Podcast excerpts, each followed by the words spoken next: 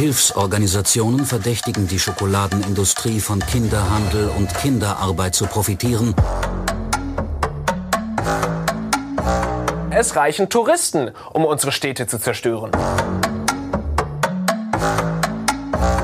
In Tansania haben die Kleiderspenden die gesamte heimische Textilindustrie in den Ruin getrieben.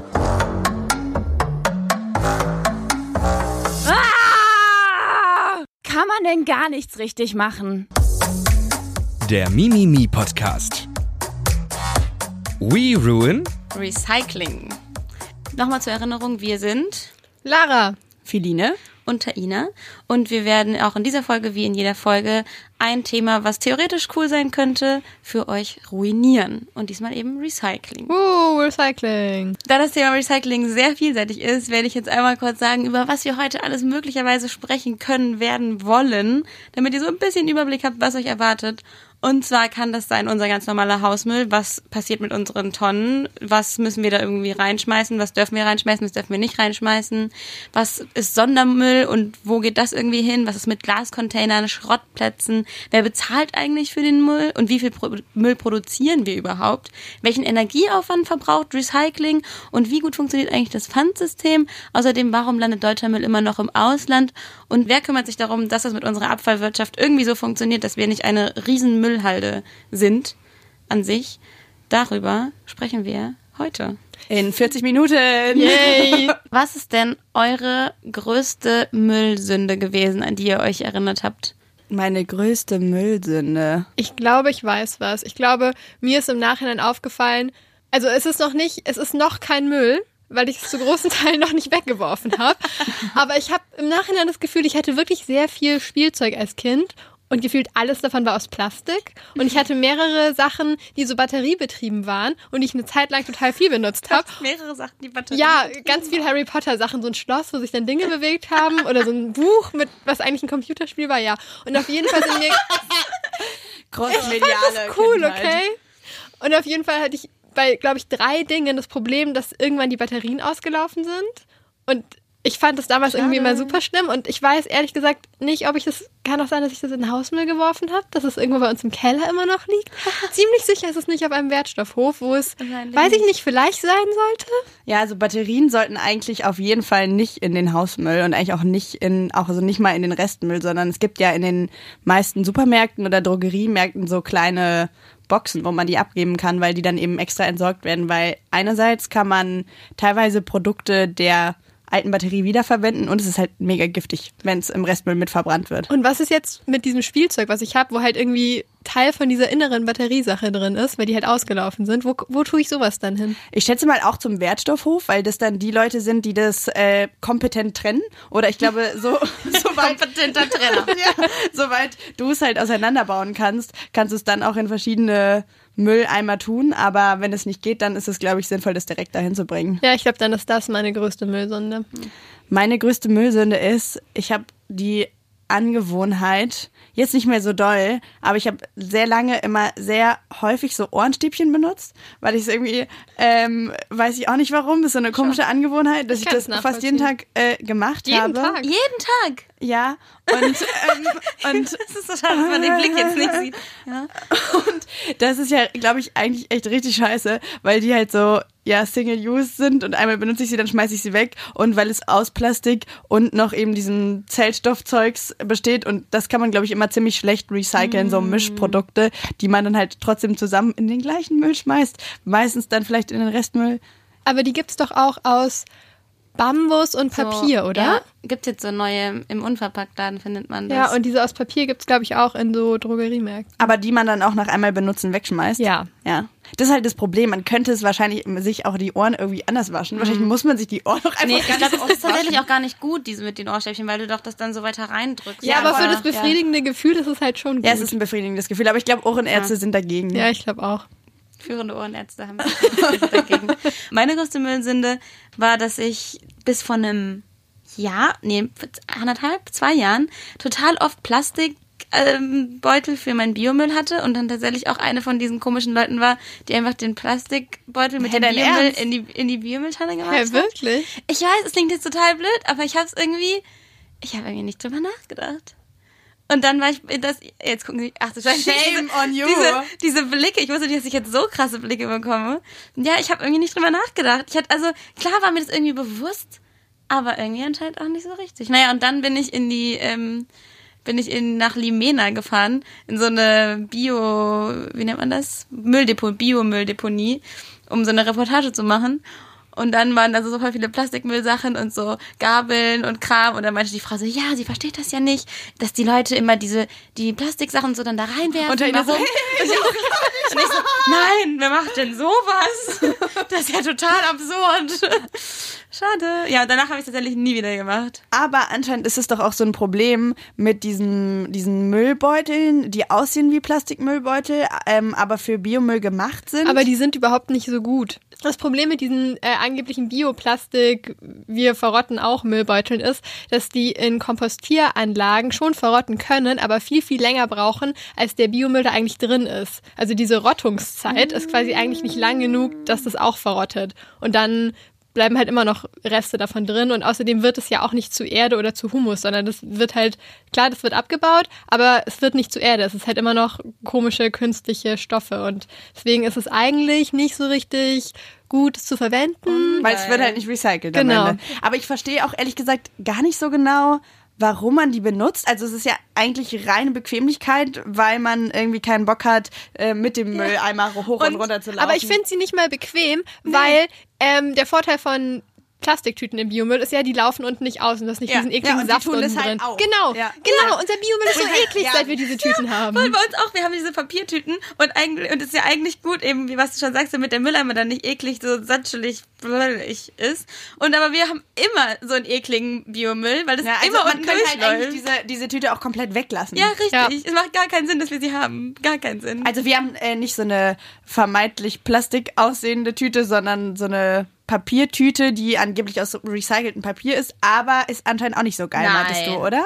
Das Ding mit Papiertüten ist, wenn da recycelte Papierfasern drin sind, muss meistens noch neues Papier mit reingemischt werden, weil diese Fasern sonst quasi nicht lang und stabil genug sind. Also stabile Tüten sind eigentlich nie aus recyceltem Altpapier. Aber ich dachte, gerade Papier ist halt eigentlich so nice, weil man es halt eigentlich immer wieder so verwenden kann und wieder so recyceln kann. Du kannst es wieder so aber ja nicht unendlich lang verwenden. Also du kannst so Papierfasern, sagt man, so sechsmal recyceln.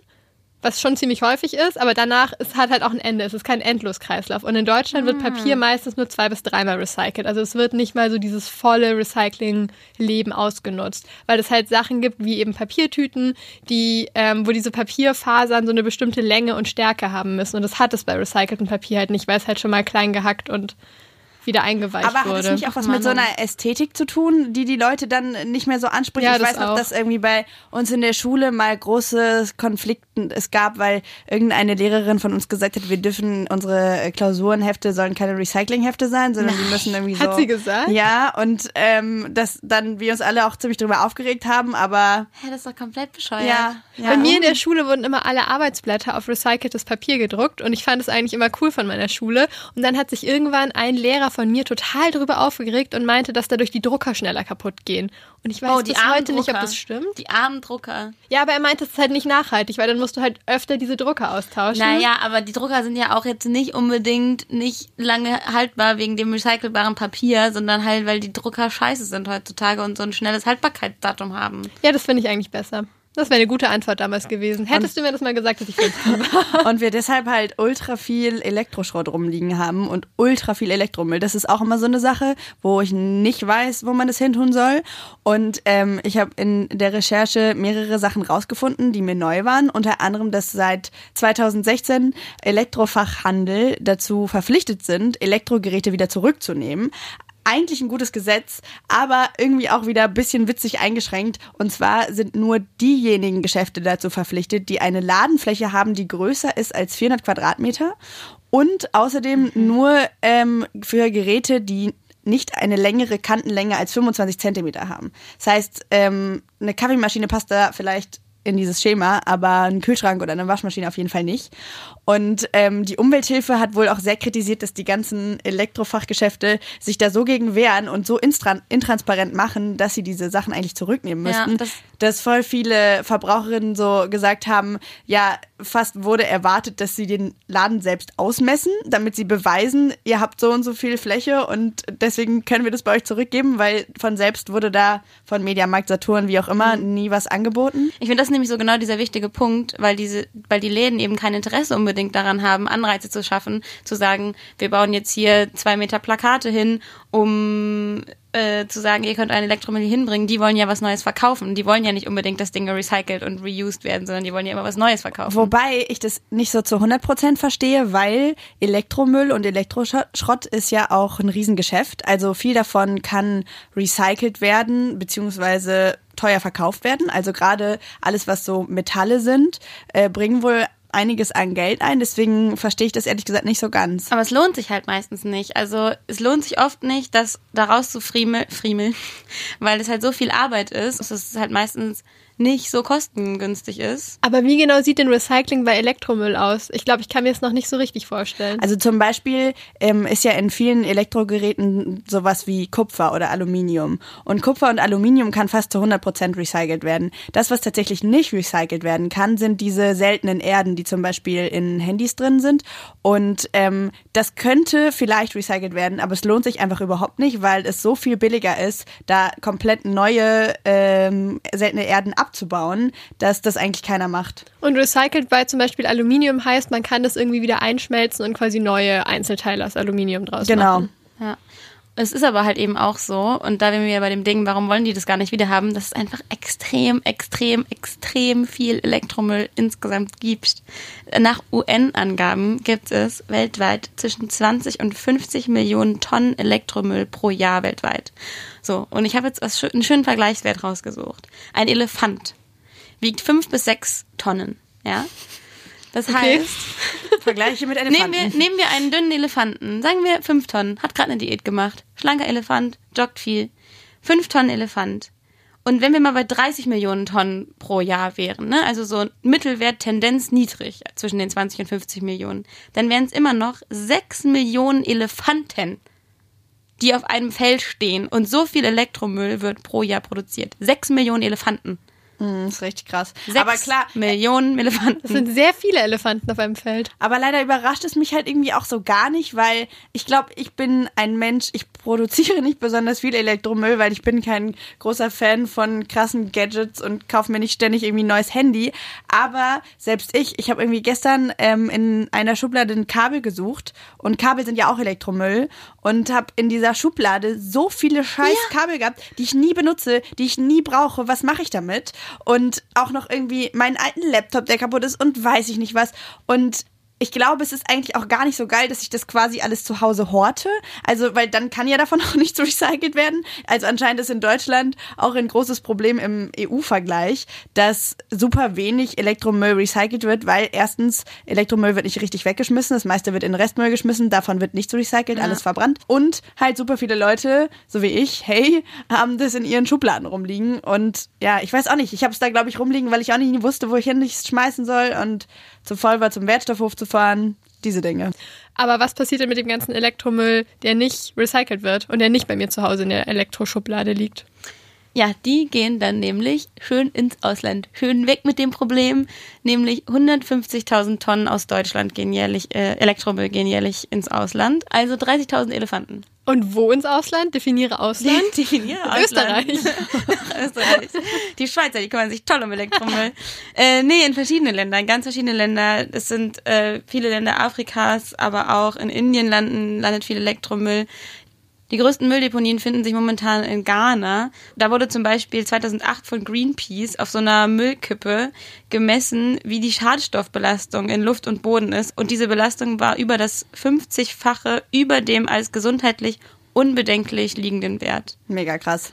Aber, also, ich meine, offensichtlich ungeil, dass dieser Müll dort landet, aber wollen diese Länder den Müll haben? Naja, das Ding ist ja, dass die damit schon auch Geld verdienen können. Ja.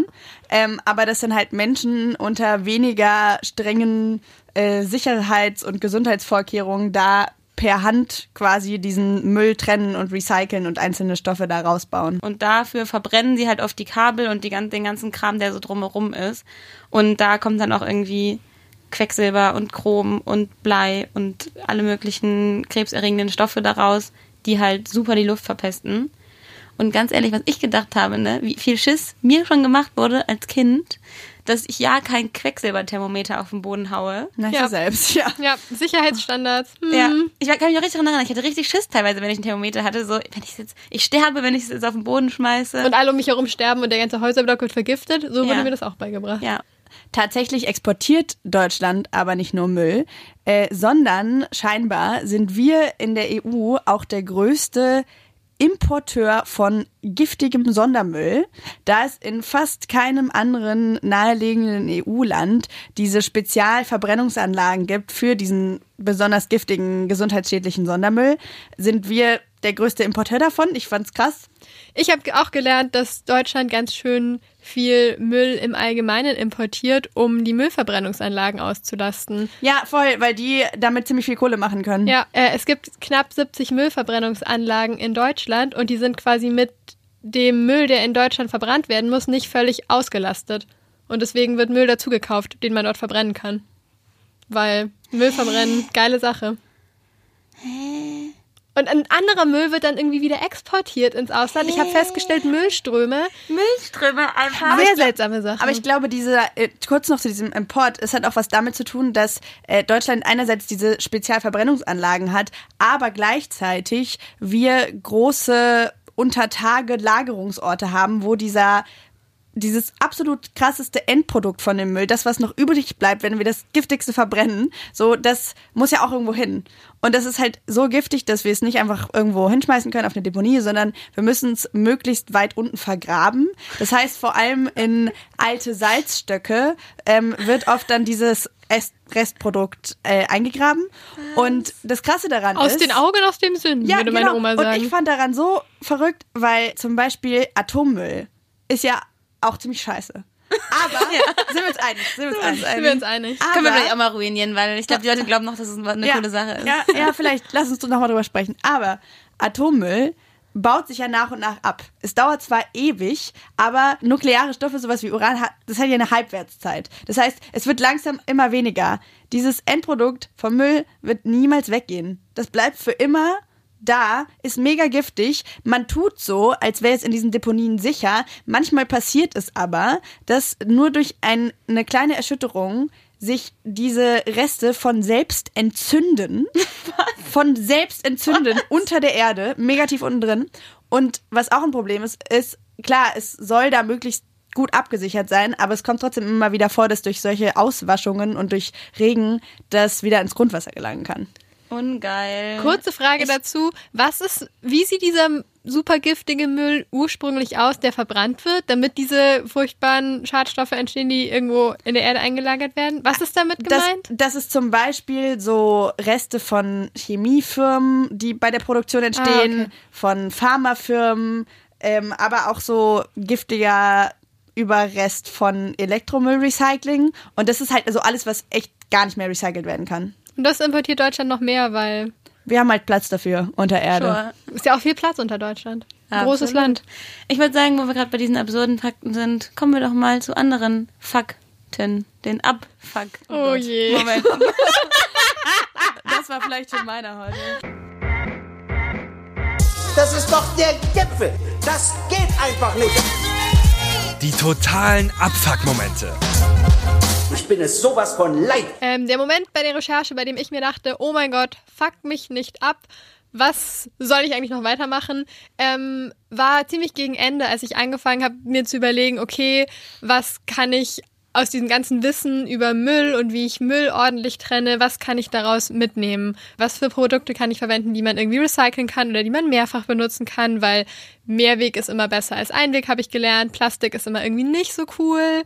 Und eine Sache, an die man ja total schnell denkt oder die ich auch versuche zu vermeiden, ist ähm, Plastiktüten und stattdessen Papiertüten zu nehmen, wenn man zum Beispiel in Klamottenläden einkauft, gibt, kriegt man das ja auch oft, oder Jutebeutel zu verwenden. Und dann ähm, habe ich gelernt, dass die Ökobilanz von Plastiktüten in den allermeisten Fällen sehr viel besser ist als die von Stoffbeuteln oder Papiertaschen, Nein. weil Was? damit es sich quasi Scheiße. damit die Ökobilanz von einer Papiertasche oder von einem Jutebeutel besser ist, muss man diese Papiertasche mindestens vier oder fünfmal verwenden und niemand verwendet Papiertaschen mehr als ein, zwei Mal, weil die reißen dann halt irgendwann oder die werden nass. Und Jutebeutel musst du 30 Mal verwenden, damit es sich lohnt. Und ich habe ungefähr 20 Jutebeutel und habe jeden davon wahrscheinlich so zweimal verwendet. Aber du hast die doch noch. Du Ich hab kannst sie auch jetzt noch. 30 Mal verwenden. Aber ich krieg ja auch immer noch mehr neue Jutebeutel, weil bei jeder scheiß Werbeveranstaltung bekommst du einen Jutebeutel geschenkt. Nimm ihn nicht an.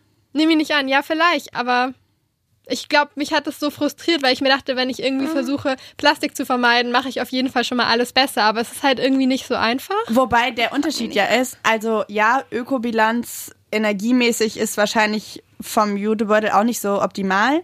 Andererseits ist das auf jeden Fall eine Plastiktüte weniger, die theoretisch im Meer landen kann oder die irgendwo in der Umwelt rumliegt. Das ist ja auch nochmal ein Faktor, der vielleicht in diese Ökobilanzrechnung nicht mit reingekommen ist. Ja, aber trotzdem werden diese Jutebeutel halt so massenhaft produziert, weil es momentan ja so ein großes Interesse daran gibt, weil niemand mehr die Plastiktüten verwenden möchte. Und Jutebeutel herzustellen ist halt auch nicht so geil. Also Ja, selbst diese ganzen Sachen, mit denen man nachhaltig leben möchte, selbst die verbrauchen ja auch Rohstoffe. Und selbst wenn von denen total viele hergestellt werden, ist natürlich besser, als wenn ganz viel Plastik hergestellt wird, aber es ist halt immer noch mega ungeil. Ja, aber es ist so, Plastik verbraucht Rohstoffe und verschmutzt die Umwelt. Und so ein, also nicht, dass jetzt ich absolut die Lanze brechen will für jeder soll 50 Jutebeutel haben, aber trotzdem, glaube ich, ist das halt noch ein wichtiger Punkt, weil ja, es ist auch ressourcenintensiv, so einen Jutebeutel so äh, herzustellen, aber ich schmeiß halt einen Jutebeutel doch auch nicht weg. Den kann ich dann ja nochmal waschen. Den benutze ich dann vielleicht wirklich über Jahre hinweg häufiger. Und so eine Plastiktüte finde ich auch irgendwann einfach ungeil und schmeiß die dann halt weg, egal ob ich die jetzt noch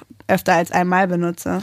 Problem daran ist halt nur so ein bisschen, und dazu komme ich zu meinem Abfuck-Moment, dass dann halt viele Firmen so ein gewisses Greenwashing betreiben, also sich so total toll darstellen, weil sie halt total äh, gute, nachhaltige Sachen machen. Und es ist ja auch an sich theoretisch cool, aber manchmal ist es halt auch Kacke, habe ich gelernt. Und das hat mich auch todestraurig gemacht, weil ich will den Firmen ja glauben, dass sie was Gutes machen. Zum Beispiel die Idee, die oft so Textilfirmen haben, dass sie sagen, hey, aus dem weiß ich nicht, aus der Hose der letzten Saison wird das T-Shirt der nächsten Saison, dass sich das auch umwelttechnisch überhaupt nicht rentiert, weil diese Sachen halt, wenn die einzelnen Fasern da rausgearbeitet werden, wenn die dann wahrscheinlich ja nicht in Deutschland, wo sie verkauft wurden, wieder neu gemacht wurden, sondern dann wieder nach China äh, geschifft werden, um da neu, neu zusammengesetzt zu werden, um dann wieder zurückzukommen und irgendwie in aufwendigen Verfahren mit irgendwelchen Hitzezuführungen äh, zu neuen Produkten gemacht werden, das umwelttechnisch viel schlechter für die Umwelt ist, als das Neues zu produzieren. So, Und soll heißen, dass nur weil was recycelt wird, das nicht unbedingt gut ist. Richtig. Aber ich will ja den Leuten glauben, wenn die dann cool sind, wenn dann so gerade diese Outdoor-Firmen so machen, so Patagonia und Co. So, ja, wir sind total für die Umwelt und wir haben auch irgendwie hier unsere Felder und wir wollen ja auch, dass alle nur cool wandern gehen und sporty mit der Natur zusammenleben und deswegen machen wir hier Recycling und ich will das ja dann glauben, weil ich will ja auch in der nächsten Saison die nächste Jacke kaufen, die cool aussieht. Aber dann kann ich das nicht glauben. Ja, aber muss man, genau, muss man dann halt sehen, dass das auch eine krasse Marketingstrategie einfach nur sein kann. ja, okay, Feline Kreuzer, Kapitalismus-Expertin. So kannst du mich in Zukunft nennen. Ich hatte in dieser Recherche echt mega viele Abfuck-Momente. Das fing schon an bei gefälschten Statistiken. Mir war nicht bewusst, wie häufig Statistiken zu Recycling gefälscht werden. Ich habe mich auch gefragt. Und wie ich, hast du das herausgefunden? Waren werde- dann neue Statistiken drin? Ich werde jeden Tag, ich werde jeden Tag in der Uni äh, mega dazu äh, erzogen, alles irgendwie wissenschaftlich richtig zu belegen und ich muss alles irgendwie gut und richtig machen. Aber große Unternehmen fälschen einfach so krass Statistiken von, wie viel zum Beispiel recycelt wird. Deutschland tut so, als würde, weiß ich nicht, fast 95 Prozent des, was in der gelben Tonne landet, recycelt werden. Aber es wird einfach alles als recycelt gezählt, was in einen Recyclinghof reinfährt. Also nur, was da reinfährt, wird schon als recycelt gewertet, obwohl danach davon noch super viel weggeschmissen und verbrannt werden muss, weil es nicht mehr recycelt werden kann. Aber das ist nicht mein Abfuck-Moment, sondern Ich finde, das würde schon zählen, ehrlich gesagt, aber okay. mein Abfuck-Moment hat was mit Pfandsystemen und Einwegflaschen zu tun. Und zwar damit, dass es einen Zusammenschluss gibt, der nennt sich der Bund der Getränkeverpackungen der Zukunft. Was erstmal fand ich relativ interessant klang und ich dachte so, aha, okay, hier vielleicht haben die eine schlaue Alternative für Tetrapacks und Plastikflaschen. Haben sie aber nicht. Dieser Bund der Getränkeverpackungen der Zukunft ist nämlich ein Zusammenschluss von Vertreterinnen von Aldi, Lidl, Red Bull und so weiter. Und die haben eine richtig fancy Hochglanz-Webseite gemacht, Überall, auf, wo Red Bull dabei ist, liebe ich jetzt schon. auf der sie sich als die krassesten Umwelt- und Verbraucherinnen-Schützer inszenieren. Es ist super absurd und auch schon, ich fand es so lächerlich. Auf dieser Internetseite sind so Fotos von so glücklichen Familien und vor allem von alten Leuten, von, vor allem von so alten Leuten, die sich freuen, dass sie keine schweren Glasflaschen mehr tragen müssen, weil, weil dieser geile Bund von Aldi, Lidl und Red Bull es geschafft hat, äh, Einweg so krass zu promoten, dass in Deutschland mittlerweile viel mehr Einwegflaschen verkauft werden, seit die Pfandpflicht eingeführt wurde, als Mehrwegflaschen, weil ist ja, hier, Zitat, Schonung für Rücken und Ressourcen. Schonung für Rücken und Ressourcen, was? Ja, und ich fand, es, es wird auch nur noch absurder. Also diese ganze Seite ist nicht nur eine krasse Promo für Plastik-Einwegflaschen, sondern gleichzeitig auch eine Schmutzkampagne gegen Mehrwegflaschen. Zum Beispiel stellen sie Glasflaschen, Glas-Mehrwegflaschen als krasses Verletzungsrisiko dar. Sie sagen, es, es könnte ja super gefährlich werden, wenn die runterfallen und man schneidet sich und überhaupt. Und Benutzen diese Menschen auch Plastikgläser, um daraus zu trinken? ich habe keine Teller, Ahnung. die nicht ich kaputt gehen keine können? Ahnung. Sie sind einfach nur sowas von lächerlich. Und leider fahren sie damit halt eine Strategie, die anscheinend wirklich funktioniert, weil seit in Deutschland die Pfandpflicht eingeführt wurde, von der man sich erhofft hatte, dass mehr Mehrwegprodukte verkauft werden würden, ist das leider nicht passiert, sondern einfach nur viel mehr Einweg wurde nach und nach verkauft. Sowohl Dosen als auch Plastikeinwegflaschen. Und das ist halt ökobilanzmäßig und äh, ressourcenmäßig eine absolute Katastrophe. Das ist doch der Gipfel. Das geht einfach nicht. Die totalen Abfuck-Momente. Ich bin es sowas von leid. Was ich mich ehrlich gesagt schon länger gefragt habe, schon bevor wir überhaupt über dieses Thema gesprochen haben, ist immer so dieses, okay, ich sehe, mein Müll, den ich in meine Mülltonne packe, wird abtransportiert. Und ich weiß, irgendwas passiert dann mit dem Müll. Und ich hoffe, er wird nicht einfach irgendwo abgeladen oder verpestet die Umwelt. Aber was passiert damit? Und wer kümmert sich eigentlich genau darum? Weil in jeder Stadt ist es irgendwie anders. Äh, die Mülltonnen haben teilweise verschiedene Farben. Ich bin verwirrt. Wir Ja. lieben es wissen. Dö, dö, dö, dö, dö. Ja, so pauschal kann man das, glaube ich, tatsächlich nicht sagen, weil es grundsätzlich ja Sache der Kommunen ist, zu organisieren, wie das mit dem Müll läuft. Und die Kommunen sind vor allem verantwortlich für Biomüll. Biomüll wird normalerweise entweder in Kompostieranlagen oder in Vergärungsanlagen gebracht und es wird halt Dünger draus gemacht. Papier wird ähm, zu einem sehr, sehr großen Teil recycelt und es werden halt andere Papierprodukte draus gemacht. Restmüll wird eigentlich vollständig verbrannt, deswegen ist es halt blöd, wenn man in Restmüll Sachen reinwirft, die man eigentlich recyceln könnte, weil die Wahrscheinlichkeit, dass es rauskommt, nicht so hoch meistens. Und stimmt es, dass in Deutschland es eigentlich nicht mehr so Müllkippen gibt, wo einfach was hingeschmissen wird, sondern es wird doch eigentlich alles verbrannt und dann erst deponiert, Genau, oder? es gibt ein Gesetz. Seit 2005 darf man nämlich nicht mehr einfach Müll auf Mülldeponien lagern, wenn man festgestellt hat, hm, ist vielleicht so mittelgeil für die Umwelt. Und Deswegen deswegen. doch einfach dann in Zukunft dazu führen, dass unsere ganze Erde Müll ist. oder? ja, könnte ein Platzproblem geben. Ja, aber das Ding ist, es ist ja nicht so, dass kein Müll mehr auf Mülldeponien kommt, sondern die Regel, die man jetzt hat, ist, man verbrennt alles vorher, weil dann nimmt es weniger Platz weg. Und ähm, man hofft auch, dass man die meisten tatsächlich so richtig krass schädlichen Dinge einfach zerstört, indem man es ganz, ganz arg erhitzt. Und dann macht man es aber halt trotzdem noch auf Mülldeponien. Aber Frage dazu. Ich stelle mir vor, wenn ich etwas, was giftig ist, verbrenne, dann muss dieser Rauch doch auch problematisch sein, der das da rauskommt. ist sehr großes Konfliktthema, weil das Bundesumweltministerium, die dafür verantwortlich sind, die sagen, nee, das wird immer besser, weil es ja immer neue Filteranlagen dafür gibt und damit kann man quasi fast alles, was Bedenkliches rausfiltern. Verschiedenste Umweltorganisationen sagen, na ja, ihr könnt nie genau wissen, welche Zusammensetzung dieser Müll hat, weil im Restmüll kann ja so, da kann total viel drin sein. Und deswegen kann man auch nie sicher sein, was für Schadstoffe in diesem Rauch drin sind und ob die wirklich alle rausgefiltert werden und ob diese Werte so stimmen, wie sie in den Statistiken drin stehen. Deswegen, ja, es gibt Menschen, die das mit diesem alles Verbrennen kritisieren. Der Staat sagt, nee, es ist okay. Ich muss auch sagen, bei dem Punkt finde ich es auch grundsätzlich schon gut, dass wir halt unsere, unsere unseren Müll trennen. Es gibt zum Beispiel in den USA dieses System vom Single Stream Recycling. Und ich habe einen Podcast gehört, in dem das so total gelobt wurde. Ja, es ist total geil, Single Stream Recycling. Es gibt eine Recycling Bin und da kann man alles reinmachen. Seitdem wir dieses Single Stream Recycling haben in den USA, recycelt praktisch jeder. Und es ist, ja, weil man alles in eine Mülltonne schmeißt. Aber das hat ja nicht jeder recycelt, sondern, also, ne? Aber ich habe, glaube ich, dazu was anderes gehört als du. Auch einen Podcast, der nicht nur so positiv darüber berichtet hat, aber die haben auch gesagt, dass sie in einer bestimmten Region in den USA eine Zeit lang das Mülltrennungssystem, so ähnlich wie wir es in Deutschland haben, ausprobiert haben. Und das hat wohl überhaupt nicht geklappt, weil die Leute halt trotzdem alles irgendwie irgendwo reingeschmissen haben.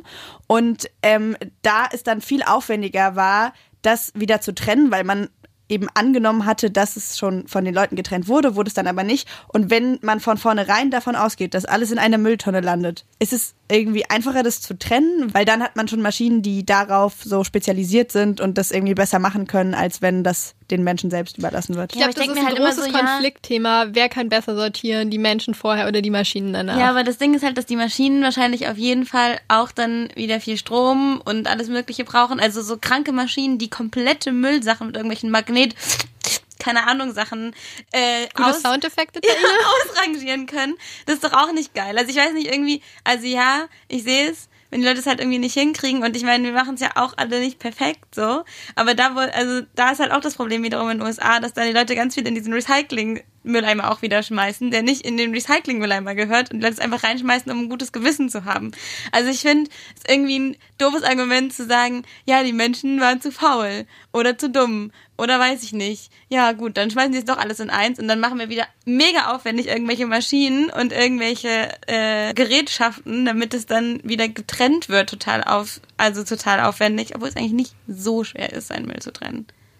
Aber obwohl es nicht so schwer ist, läuft Mülltrennung ja auch nur so mittelgut in Deutschland. Also in der gelben Tonne sind zum Beispiel 40 Prozent Fehlwürfe drin ich bin, glaube ich, jemand, der schon viel über Recycling und Mülltrennung nachdenkt. Aber wenn halt jemand wie ich, die ich die das Privileg habe, Zeit da reinzustecken, darüber nachzudenken, wie kann ich recyceln und sinnvoll Müll trennen, das ganze System noch nicht zu 100 Prozent verstehe, weil es 56 verschiedene Stellen gibt, wo ich theoretisch verschiedenen Müll hinbringen kann oder reinschmeißen kann, dann weiß ich auch nicht, ob es so optimal ist, diese Verantwortung den Verbraucherinnen und Menschen in einem Land zu geben. Weil man ja auch fairerweise sagen muss, dass ich mir nur bis zu einem gewissen Grad aussuche, so viel Müll zu produzieren. Also klar kann ich versuchen, Zero Waste, äh, Zero Waste zu leben und keinen Müll zu produzieren, aber erstens können sich das auch nicht alle Menschen zeit- und finanziell mäßig leisten und zweitens es ist halt auch ein Aufwand, sich das zu organisieren und es ist so ein bisschen abgewälzte Verantwortung zu sagen, okay, du bist so ein bisschen auf diese Verpackungen und diesen ganzen Müll angewiesen, aber du bist auch verantwortlich, dass alles richtig gut sortiert bist und du bist quasi die Stelle, bei der es hakt, wenn Recycling und Mülltrennung nicht funktioniert. Ja, ich finde ehrlich gesagt auch, es müsste viel strengere Gesetze geben, dass schon die Unternehmen bestimmten Müll wieder zurücknehmen müssen und recy besser recyceln müssen und nicht so sehr die Verantwortung den Individuen gegeben wird. Da frage ich mich dann nämlich immer, es gibt doch auch so Abgassteuern, es gibt doch für allen möglichen Kram Steuern. Warum nicht eine Müllsteuer? Also warum nicht, wenn ich als Unternehmen so und so viel Plastikverpackungen um meinen Salat schweiße, keine Ahnung, dann bezahle ich auch so und so einen hohen, äh, so und so viel Geld Müllsteuer, so als Anreiz, vielleicht einfach weniger Kram einzupacken? Also wenn es jetzt um Verpackungen geht, da haben Hersteller und Industrie und Händler ja eigentlich schon eine Verantwortung, weil es ein Gesetz gibt, in dem äh, was festgehalten wird, was Produktverantwortung heißt. Und das heißt, dass alle zum Beispiel die Supermärkte oder Lebensmittelhersteller die Verpackungen in Umlauf bringen, also die eben ihren Salatkopf in Plastik eingeschweißt verkaufen oder die ihre Wurstaufschnitte in Plastik verkaufen, dass die das auch wieder zurücknehmen müssen. Und es gibt ein Gesetz, das das vorsieht und das ist in den äh, 90ern äh, eingeführt worden und deswegen ist so ein bisschen dieses Müllentsorgungssystem so kompliziert, weil quasi die Verantwortung für allen Verpackungsmüll liegt eigentlich bei den Herstellern. Und hey, die kümmern sich nicht... Wann habe ich, wann hab ich, mein Plastik, wann hab ich mein Plastik jemals so... Die gelbe Tonne gehört den Herstellern. Es ist ein bisschen kompliziert. Hä? Das What nein, fuck. Die gelbe Tonne gehört den ja. Herstellern. Deswegen zahlst du auch, Tonne. genau, deswegen zahlt man für die gelbe Tonne auch keine Müllsteuer als halt Haus, also halt, wenn du ein Haus hast, zahlst du ja Geld, dass dein Müll entsorgt wird, aber nicht für die gelbe Tonne. Das heißt, der Staat sagt so, Leute, Plastik habe ich nichts mit zu tun. Bitte übernehmt das Unternehmen. Plastik. Ja, und die Unternehmen kümmern sich ja auch nicht jeder selber drum, sondern zu der Zeit, als dieses Gesetz rauskam, wurde was eingeführt, was sich das duale System nennt. Und das ist quasi dieses zweite Müllsystem neben Man kann studieren und währenddessen auch noch arbeiten. Ja, genau. Das ist, wie es funktioniert. Ähm, und dieses duale System ist, also heute gibt es eigentlich neun duale Systeme. Es gibt neun Organisationen, die sich drum kümmern. In den 90ern gab es nur eins, das verwirrenderweise auch das duale System Deutschlands heißt. Also genau wie diese Sachen. Sehr verwirrend, hat mich sehr rausgebracht. Und dieses duale System ist quasi die Schnittstelle zwischen den Herstellern, den Privatleuten, die ihren Müll wieder loswerden wollen und den Entsorgern, also die zum Beispiel Müllabfuhr machen, aber die auch den ganzen Recyclingaufwand machen. Und dieses duale System ähm, nimmt quasi den Herstellern diese Verantwortung für den Müll ab. Also die äh, Hersteller zahlen dem dualen System Geld und das duale System organisiert dafür, dass der Müll halt entsorgt wird. Und das sind aber wieder auch Privatunternehmen, die das dann entsorgen? Also man Privatunternehmen bezahlen anderen Privatunternehmen Geld, damit die das dann entsorgen. Genau, und die schreiben dann quasi aus, äh, wer die Müllabfuhr macht, wer diese äh, Abfallentsorgung macht und da können sich dann auch wieder zum Beispiel kommunale Müllabfuhren drauf bewerben. Das heißt, letztendlich holt die gleiche Müllabfuhr all meine Abfälle ab. Kann sein, muss nicht sein, aber kann sein. Und Aber es gibt Orte, an denen nur für die gelben Tonnen extra eine andere Müllabfuhr kommt. kann sein. Ja, und deswegen gibt es quasi auch diesen grünen Punkt. Also als es nur das duale System Deutschland gab, haben die den grünen Punkt mit eingeführt und quasi Unternehmen, die mit dem dualen System Deutschland zusammengearbeitet haben, hatten diesen grünen Punkt auf ihren Verpackungen und dann wussten die Verbraucher, okay, da ist dafür gesorgt, dass das recycelt wird. So, die haben diese Firma beauftragt und die kümmert sich darum. Okay, sie wussten das wahrscheinlich nicht mit der Firma, aber sie wussten, es wird recycelt.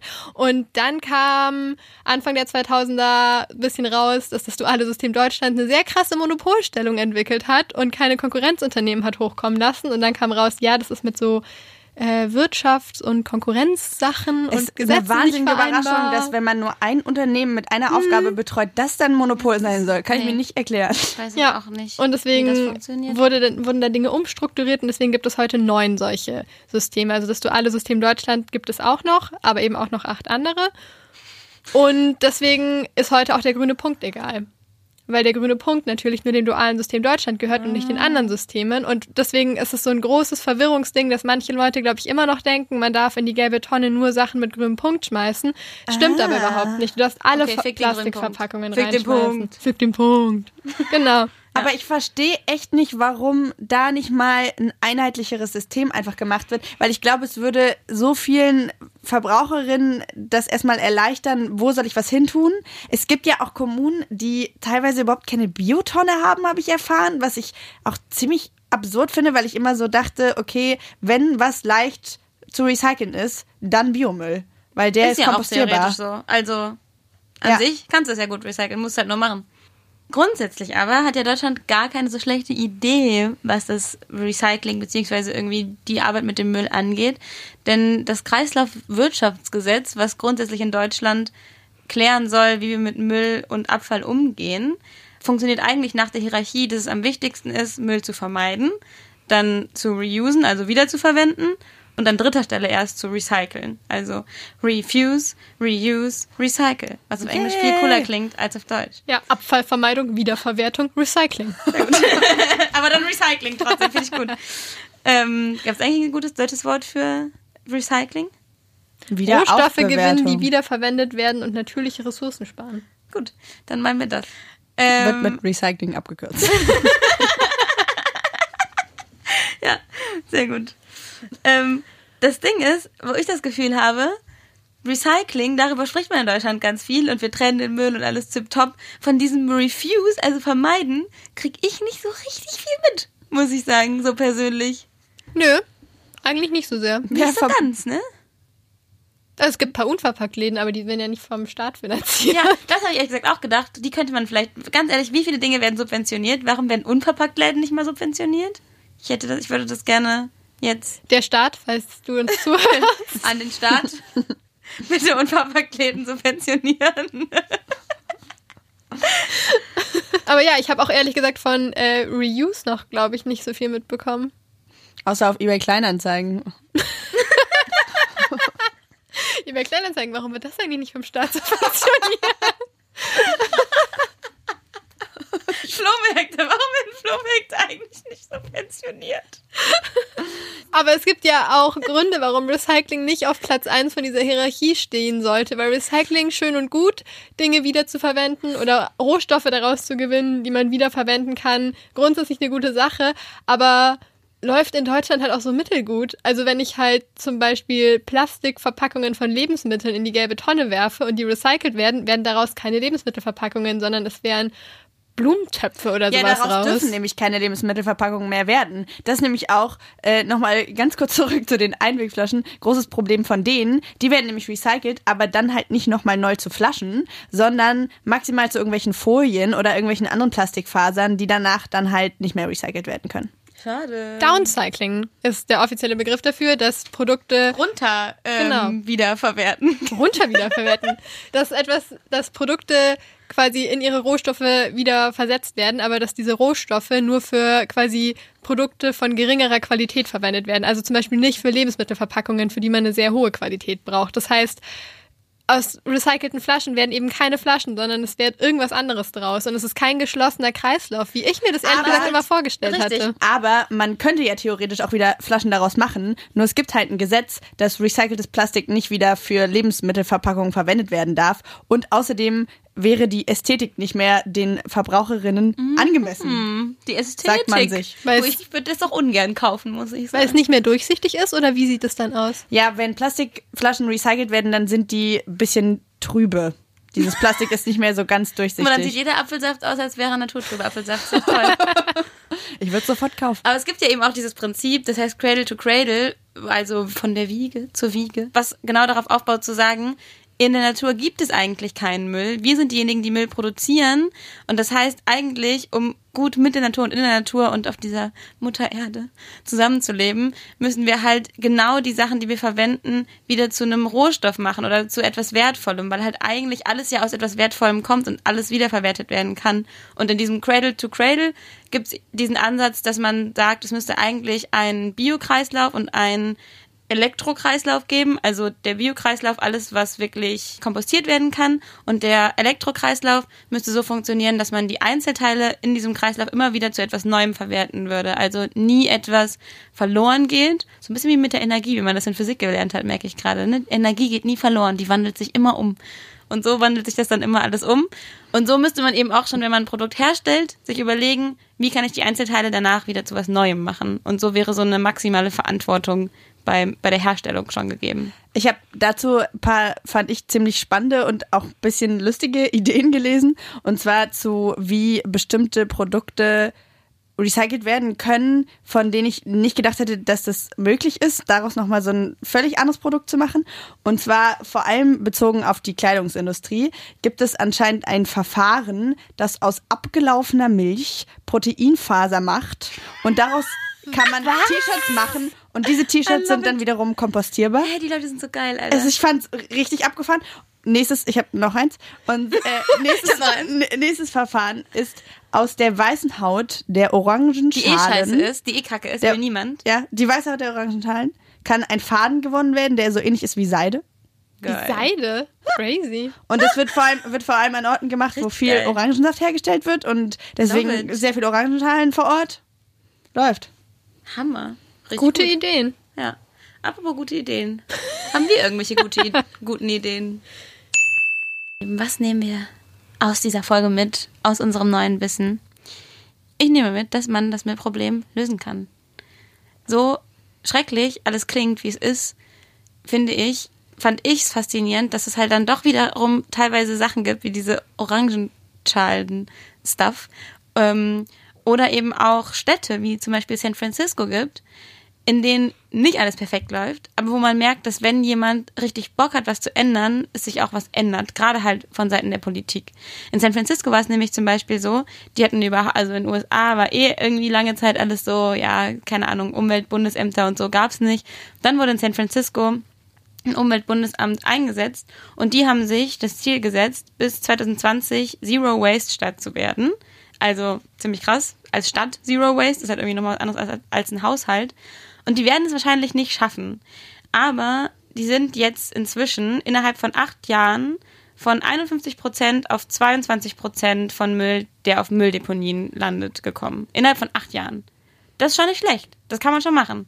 Und es geht aufwärts. Das hat mir so ein bisschen gezeigt, wenn eine Stadt oder auch ein bestimmtes Amt sich so richtig einsetzt und wenn man richtig Bock hat, das zu machen, kann man schon was erreichen. Das heißt nicht, dass es direkt perfekt ist, Aber wenn man Bock hat, das zu machen, kann man es erreichen und halt vor allem Zero Waste. Und das nehme ich mir auch mit, weil egal wie viel man recyceln will, recyceln ist halt irgendwie ungeil.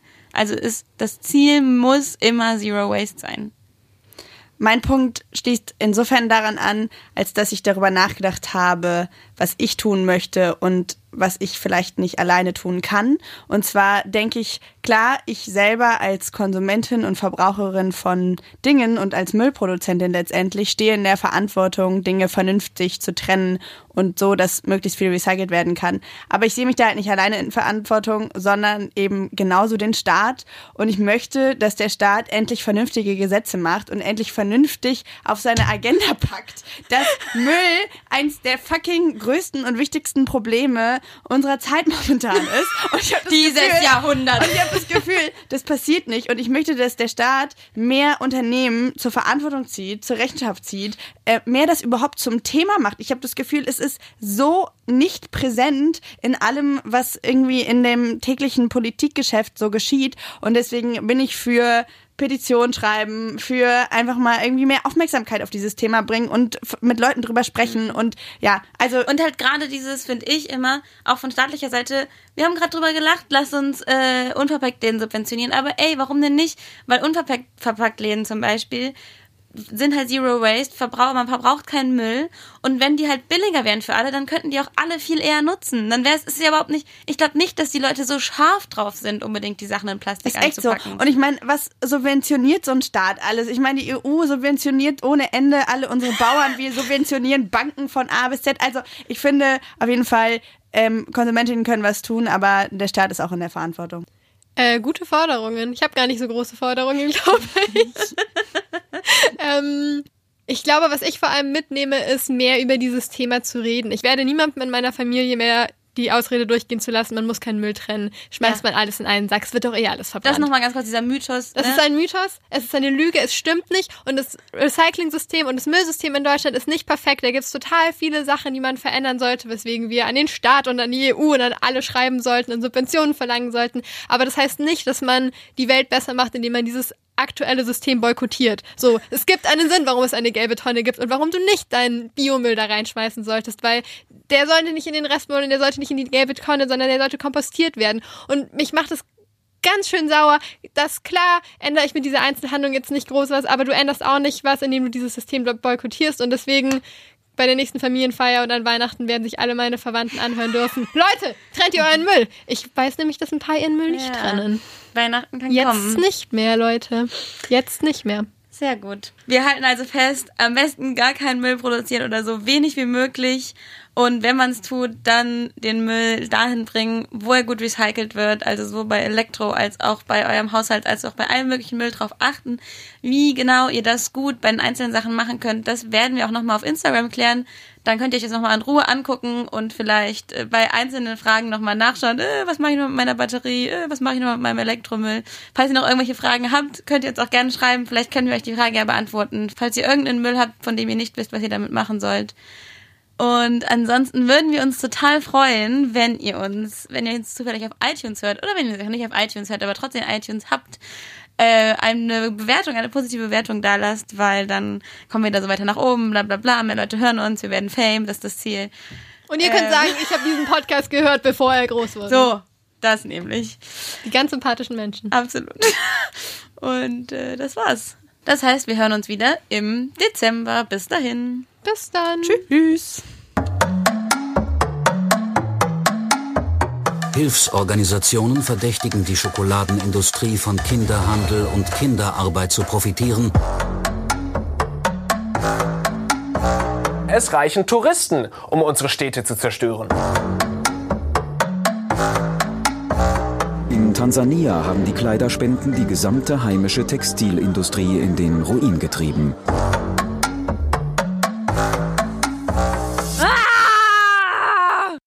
Denn gar nichts richtig machen?